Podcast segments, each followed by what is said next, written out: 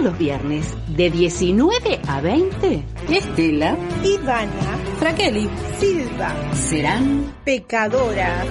de alma. Soy pecadora, los santitos huyen de mi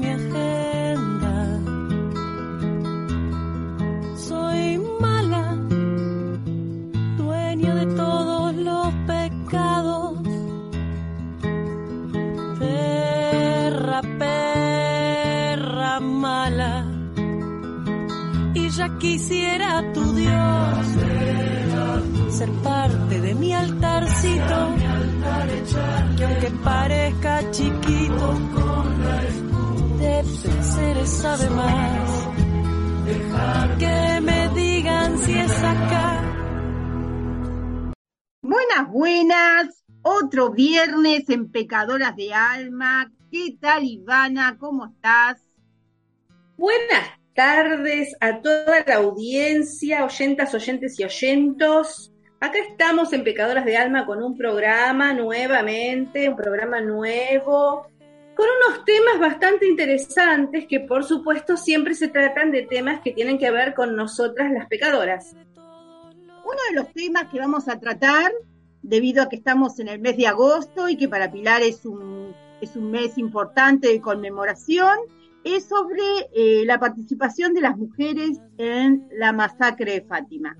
Eh, el 20 de agosto se cumplen, se cumplen 46 años de esa masacre, dos días antes de la masacre de Trileu. Sabemos que el 20 de agosto fue la masacre de Fátima, el 22 de agosto la masacre de Trileu.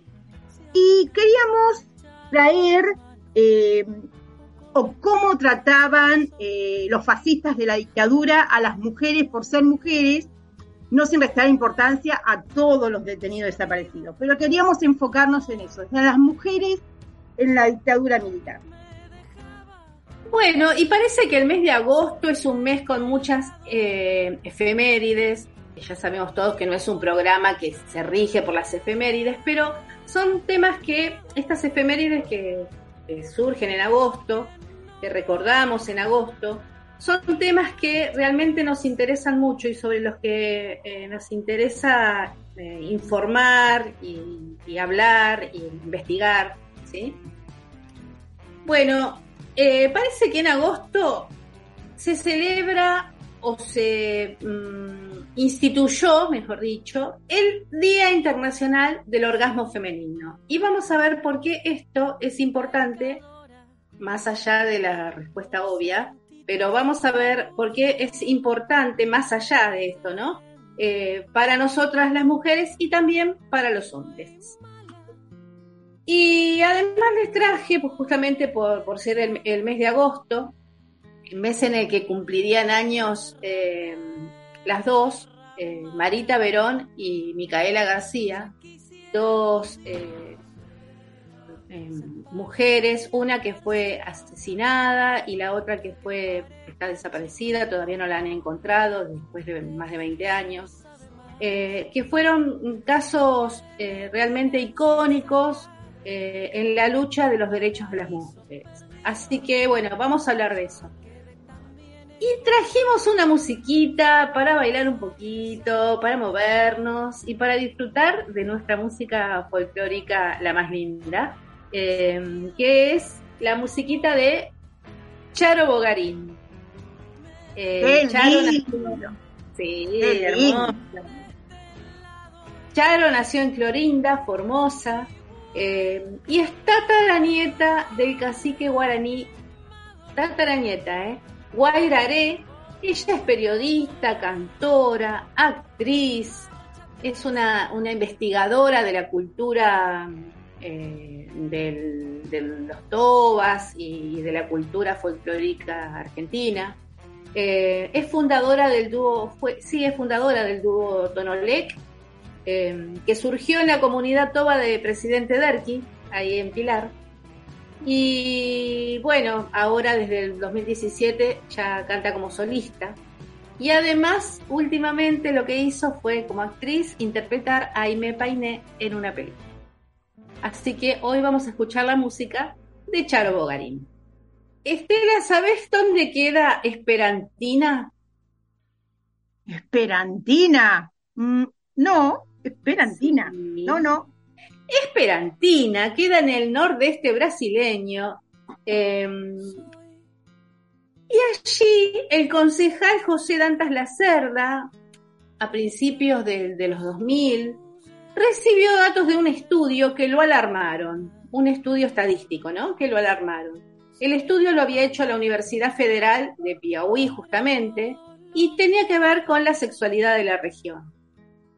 Según ese estudio, eh, decía que 28% de las mujeres encuestadas aseguraban ser incapaces de llegar al orgasmo, ya sea con una pareja o en soledad. Y esto le preocupó muchísimo al concejal Dantas. Entonces consideró que el desconocimiento y el trato de la sexualidad femenina como un tema tabú era un problema grave de salud pública. A partir de esto, remarcó la necesidad de concientizar y educar sobre esta problemática. Y el objetivo no era solamente darle herramientas y conocimiento a las mujeres, sino también para que se auto eh, conozcan, ¿no? Eh, sino también llegar a los hombres y hacer que se comprometieran con el disfrute de sus parejas sexuales femeninas. A diferencia de lo que ocurre con el pene y el orgasmo masculino, em, poco se estudió sobre el clítoris desde la ciencia. Así que nos parece eh, eh, una buena oportunidad esta de que en este mes estamos festejando el, eh, el Día del Orgasmo Internacional del Orgasmo Femenino para hacer un repaso sobre esta historia que tiene que ver con nosotras las mujeres. Antes de, de comenzar con esto, vamos a hacer una pausa y vamos a escuchar el primer tema de Charo Bogarín, que se llama como Estelita. Vamos a escuchar, ya que vamos a tratar este tema, Celador de Sueños.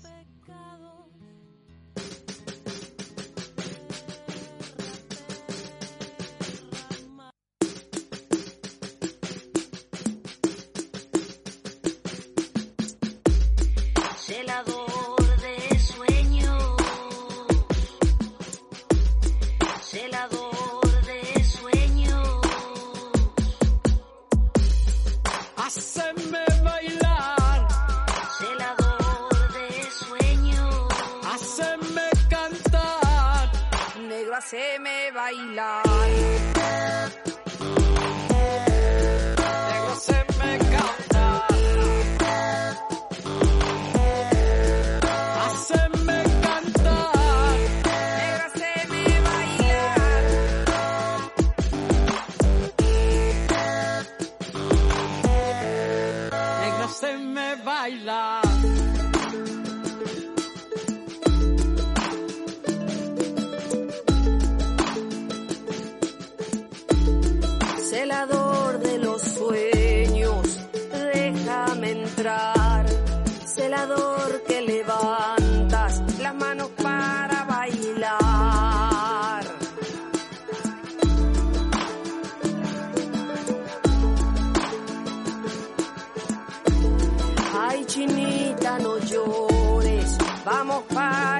Negro,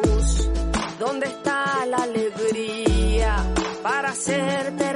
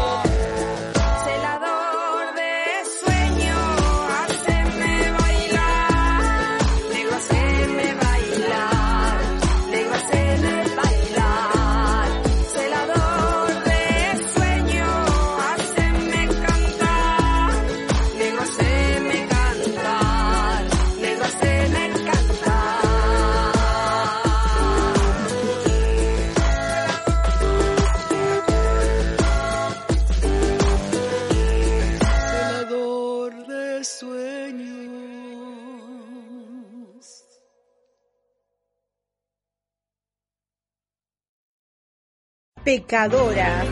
De alma.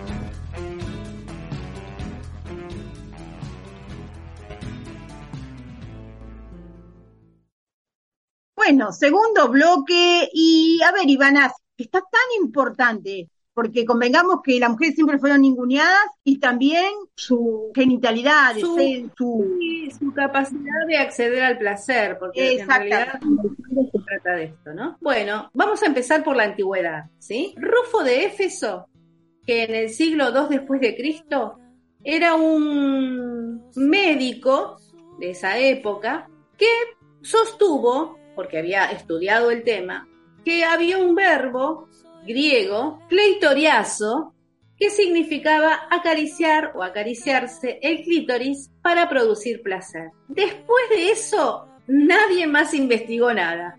Y si alguien investigó, no quedaron pruebas. Después llegó la Edad Media, ya sabemos, con la cantidad variopinta de atrocidades que, que trajo la Edad Media de toda clase, por supuesto. Y bueno, este tema llevó a que se hiciera costumbre llamar brujas, perseguir, torturar y asesinar a las mujeres que demostraban deseo sexual o esas aquellas que tenían un clítoris llamativo, porque esta parte del cuerpo era considerada diabólica.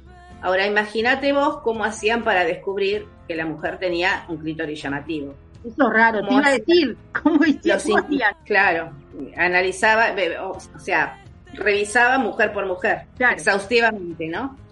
Los inquisidores, la Santa Inquisición. Bueno, olvidémonos de la Edad Media que fue terrible. Durante el Renacimiento resurgió el clítoris, renació todo en el Renacimiento, incluso el clítoris. Entonces, a mediados del siglo XVI, Mateo Colombo, que era profesor de cirugía de la Universidad de Padua en Italia, lo describió, escuchá, escuchá, porque es un, yo lo amo, Mateo Colombo, es un poeta.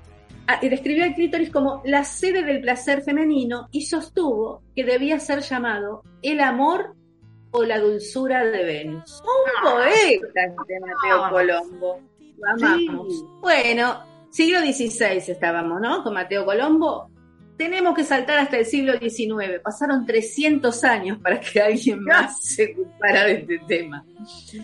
Y fue durante la época victoriana, donde ahí la moral era como una cosa muy rígida, Y por eso se ve que las mujeres, además de, de estar obligadas a usar un corset y, y, bueno, estar encerradas en su casa y todo esto, las mujeres que padecían problemas uterinos, hormonales o emocionales eran diagnosticadas con una supuesta enfermedad llamada histeria femenina, la cual no tenía remedio.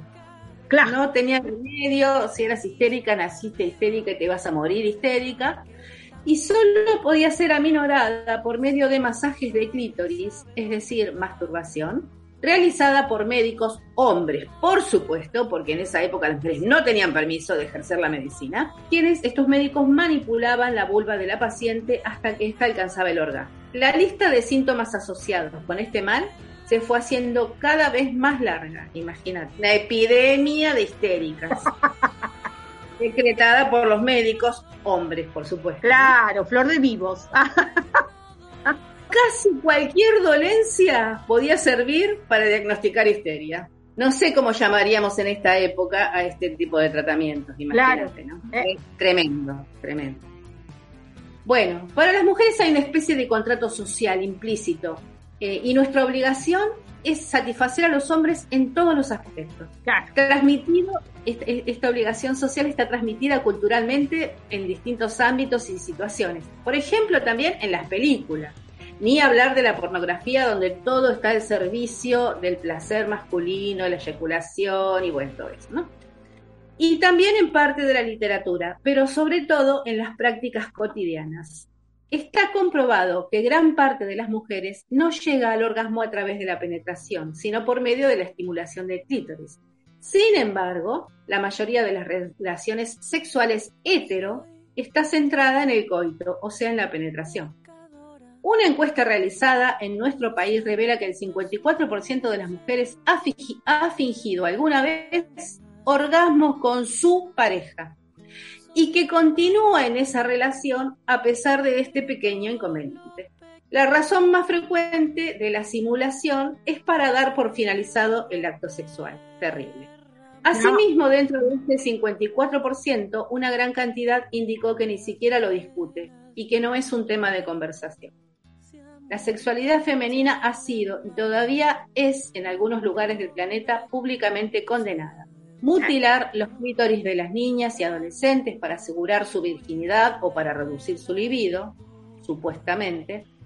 Nombrar despectivamente a aquellas mujeres que demuestran su deseo o que tienen más de una pareja sexual son muestras de que el deseo nos estuvo vedado y todavía quedan resabios.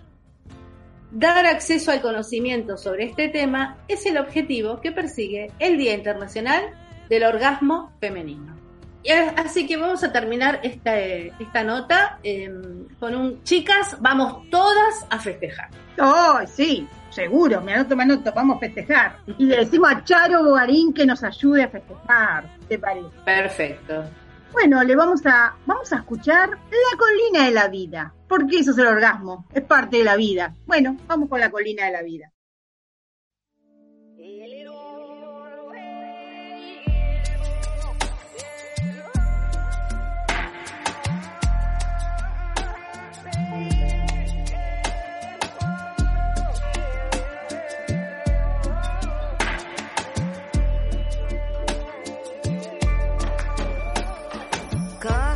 Casi, nada me resulta pasajero. Todo prende de mis sueños y se acopla en mi espalda y así subo. Muy tranquila la colina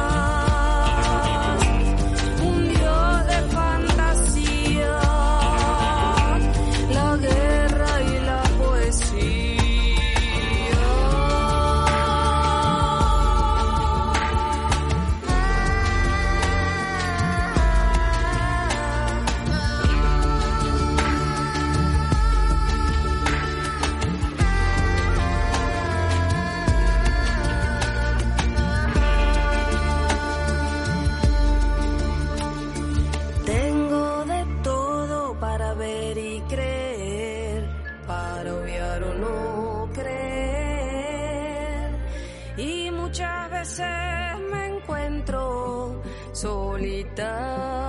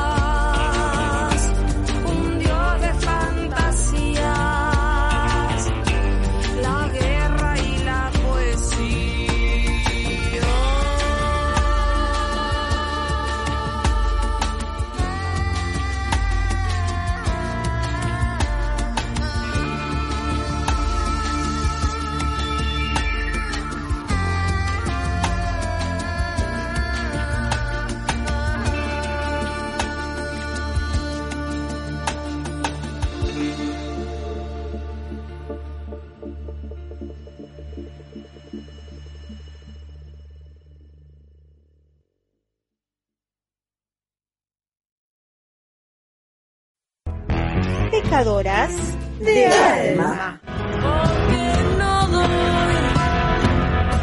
marcha atrás. Tercer bloque de Pecadoras de Alma.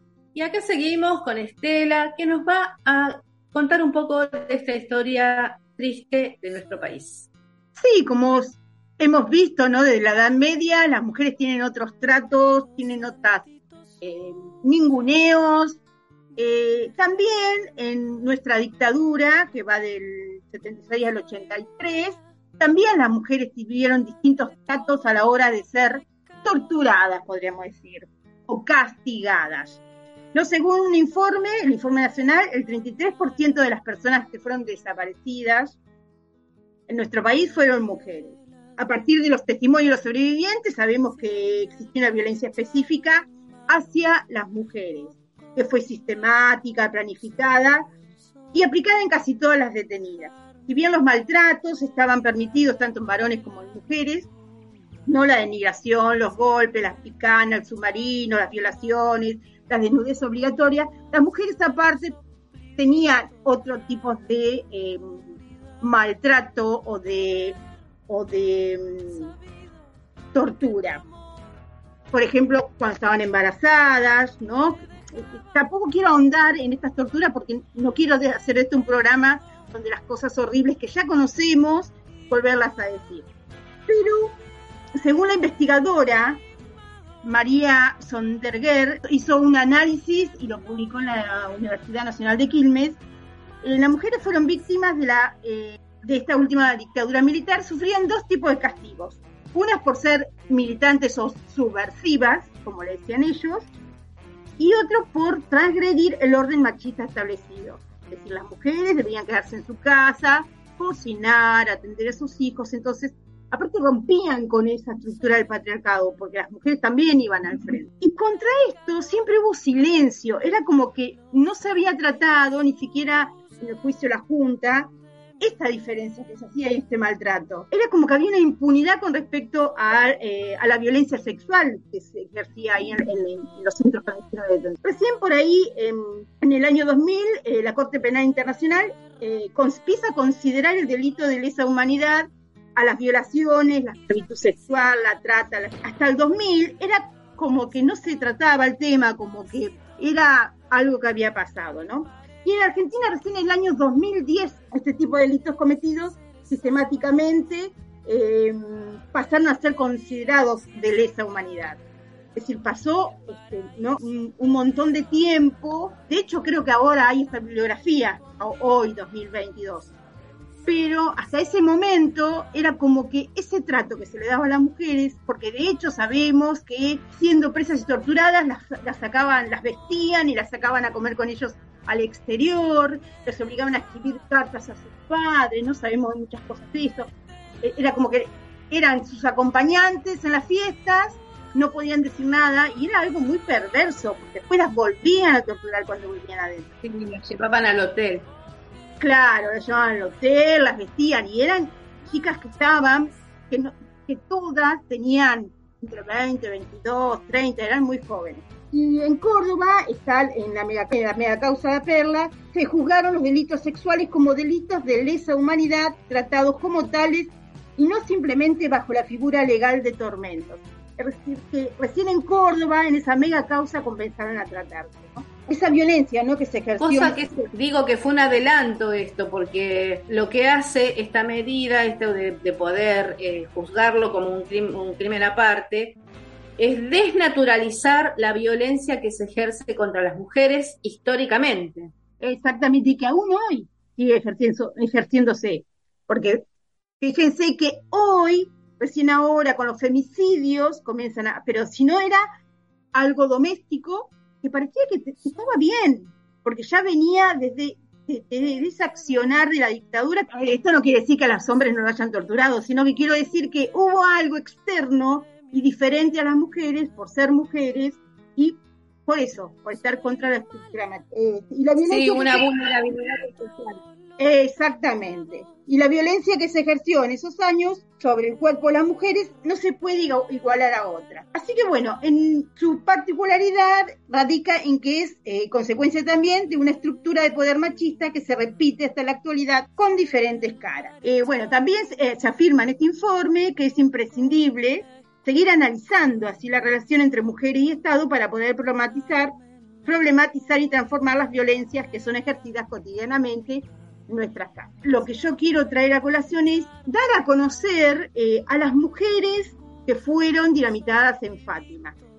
Sabemos que son 30 compañeros, de los cuales 8 o 9 fueron mujeres, ¿no? Y me gustaría contar un poco cada una de ellas quién era, qué hacía, porque se da en el montón y como siempre se da en el montón y, no, no podemos no nos ponemos a pensar qué persona era. Y bueno como este programa una de las de las compañeras masacradas en Fátima era Susana Elsa Pedrine Broncer Susana tiene una calle ahora en Pilar que es la Comisión por la Memoria por la masacre de Fátima y, eh, el área de derechos humanos del municipio a la calle que está en la Plaza de los Niños lo que sería la continuación de Lorenzo López para llegar a la calle Uruguay, a esas eh, se le ha puesto Susana Pedrini de Bronce.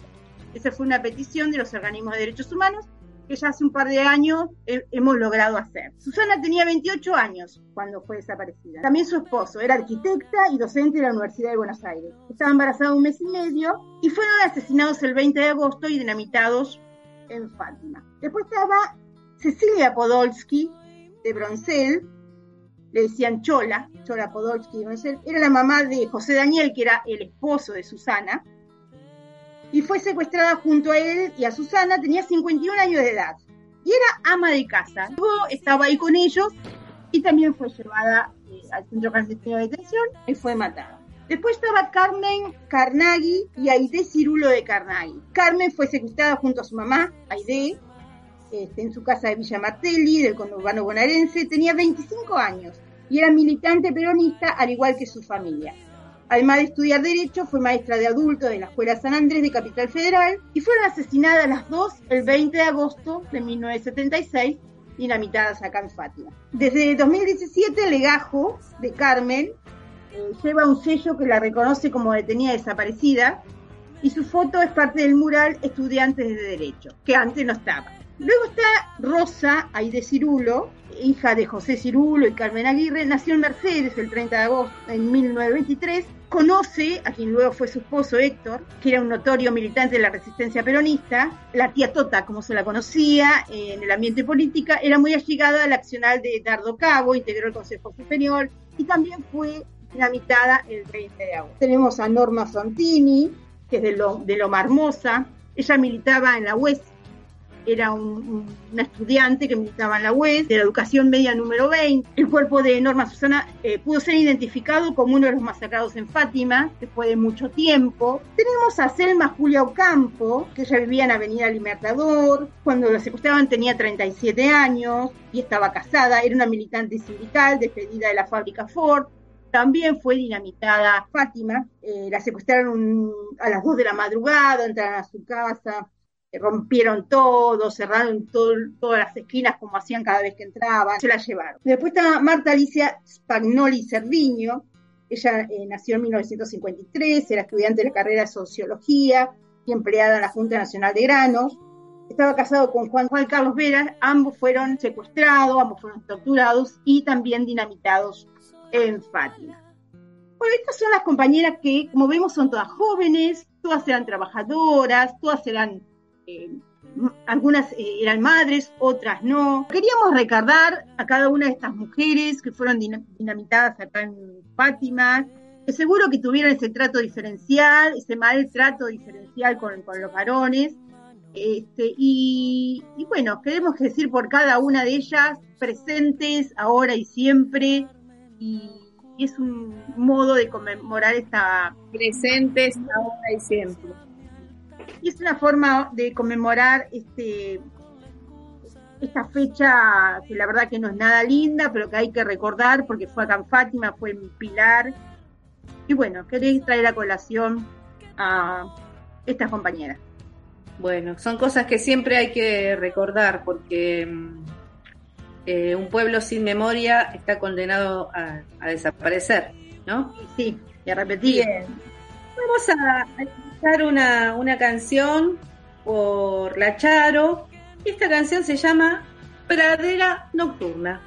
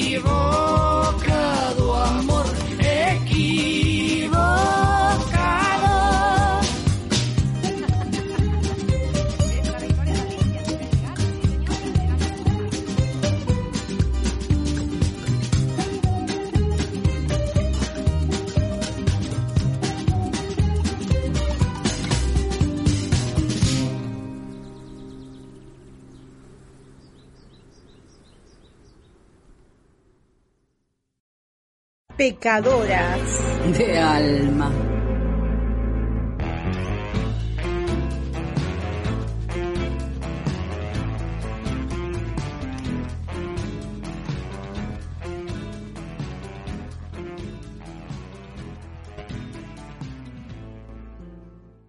Cuarto bloque de este programa. Ya se nos acaba, pero tenemos todavía temas. Mm.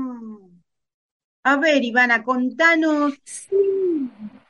Tenemos tema, Estela, porque viste que decíamos que agosto parece como muy, eh, muy jugoso, ¿no? Tiene muchas cosas de las que tenemos que hablar. Y eso que tam- tampoco tra- eh, trabajamos solamente con temas así como muy locales, porque también estamos para, para recordar bo- la bomba de Hiroshima, que fue en agosto, y otro montón de cosas, ¿no? Ah, Pero bueno, eh, quiero traer dos casos que fueron emblemáticos en nuestro país, sobre todo desde el punto de vista de la legislación, eh, referida específicamente a las mujeres y a los derechos humanos de las mujeres. Hoy fue un, un programa especialmente dedicado a los derechos de las mujeres, ¿no? sí. Eh, el primer caso que quiero traer es uno que ocurrió hace 22 años. Y mm, en esta, por estas fechas, eh, eh, Marita Verón, María de los Ángeles Verón, conocida como Marita, desapareció en San Miguel de Tucumán, en circunstancias que nunca se terminaron de aclarar exactamente, porque hubo muchas idas y vueltas y, y en esa época todavía no, se tenían tanto tan en cuenta los derechos de las mujeres y, y bueno. Así que Marita desapareció hace 20 años, ella tenía 22 años, estaba por cumplir 23 y tenía una hija de dos años, vivía con su mamá. Ella había ido al médico, a un hospital, y nunca volvió. Tras muchas idas y vueltas, se descubrió que aparentemente fue secuestrada, esto a causa de testimonios que dieron algunas personas, ¿no? Aparentemente fue secuestrada por una red de trata de personas que las esclavizaban con fines sexuales. Y bueno, hubo juicio, hubo investigaciones mal hechas. No nos olvidemos que eh, la justicia patriarcal eh, todavía sigue dominando, así que imagínate hace 20 años atrás declaraciones, eh, prisiones domiciliarias, absoluciones, vueltas a la cárcel, bueno. Susana Trimarco, que es la mamá de Marita Verón, no pudo encontrar a su hija.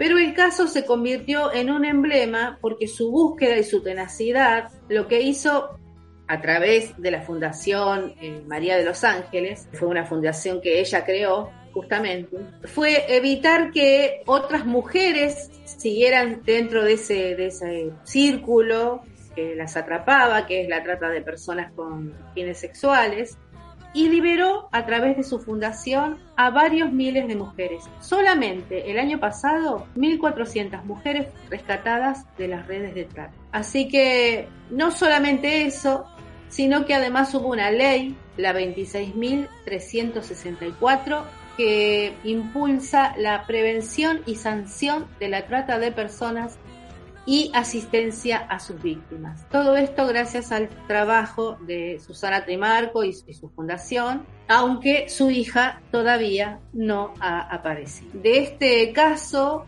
lo que queda es la, frase, sin clientes no hay trata, que es la frase que identifica a la Fundación Marita B. Otro caso emblemático fue el de Micaela García, este es mucho más reciente, Micaela desapareció en abril de mm, 2017. Eh, era una joven de 21 años, estudiante de educación física, militante del Ni Una Menos y del movimiento Evita. Desapareció tras salir de un boliche en Gualeguay, Entre Ríos, y su cadáver fue hallado una semana después semienterrado cerca de la Ruta Nacional 2. El femicida, violador, fue Sebastián Wagner, que en esa época tenía 30 años, y, y, estaba condenado, ya había sido condenado, en esa época tenía 30 años, y había sido condenado a una pena de 9 años de, por violación a dos mujeres, y en esos momentos gozaba del beneficio de la libertad condicional.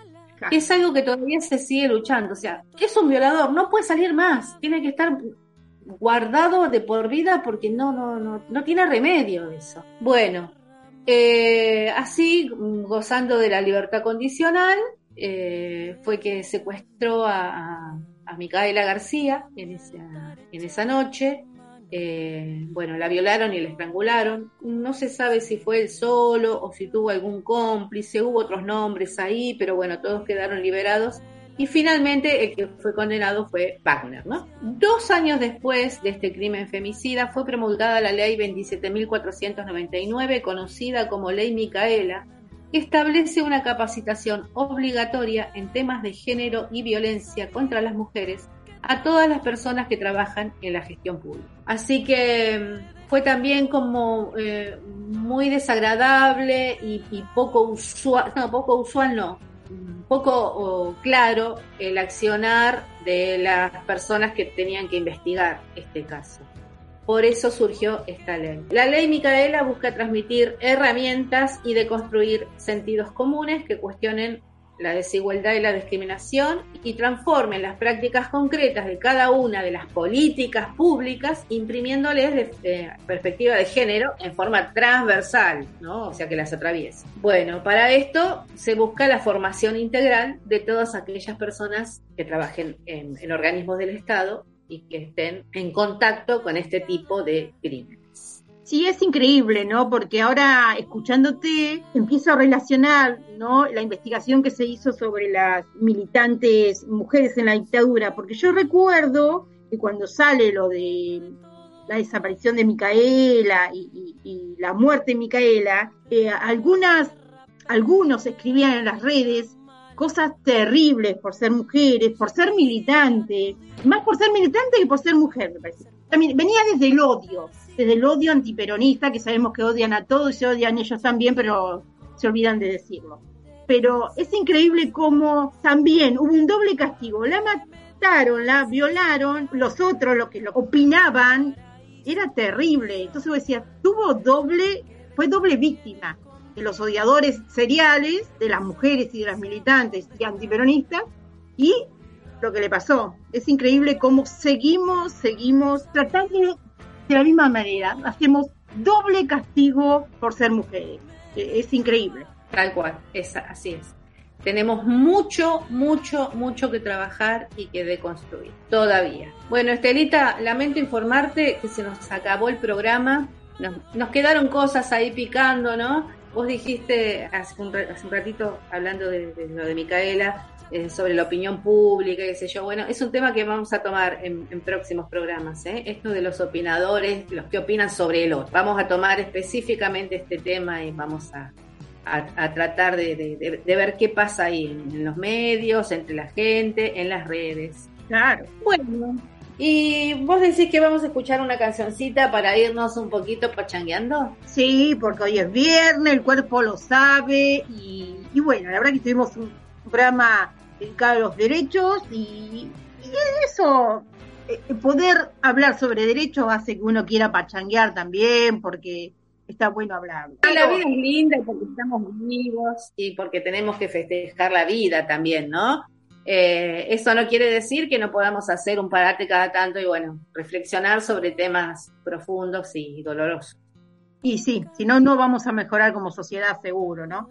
Bueno, vamos a pachanguear, le, le pido a todos nuestros oyentes que se levanten y empiecen a pachanguear con Charo Bogarín, que nos va a cantar sobre tu playa. ¡Ay, nos vamos a la playa! ¡Espera que me pongo la bikini! ¡Espera que me pongo la capelina! Sí, ¡Hasta sí. luego! Hasta el viernes que viene. Adiós, oyentes.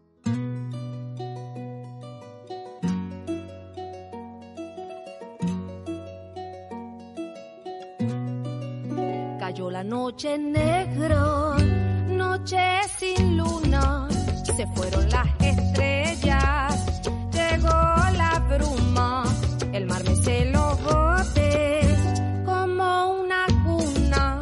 Y al horizonte viajan trenes de espuma.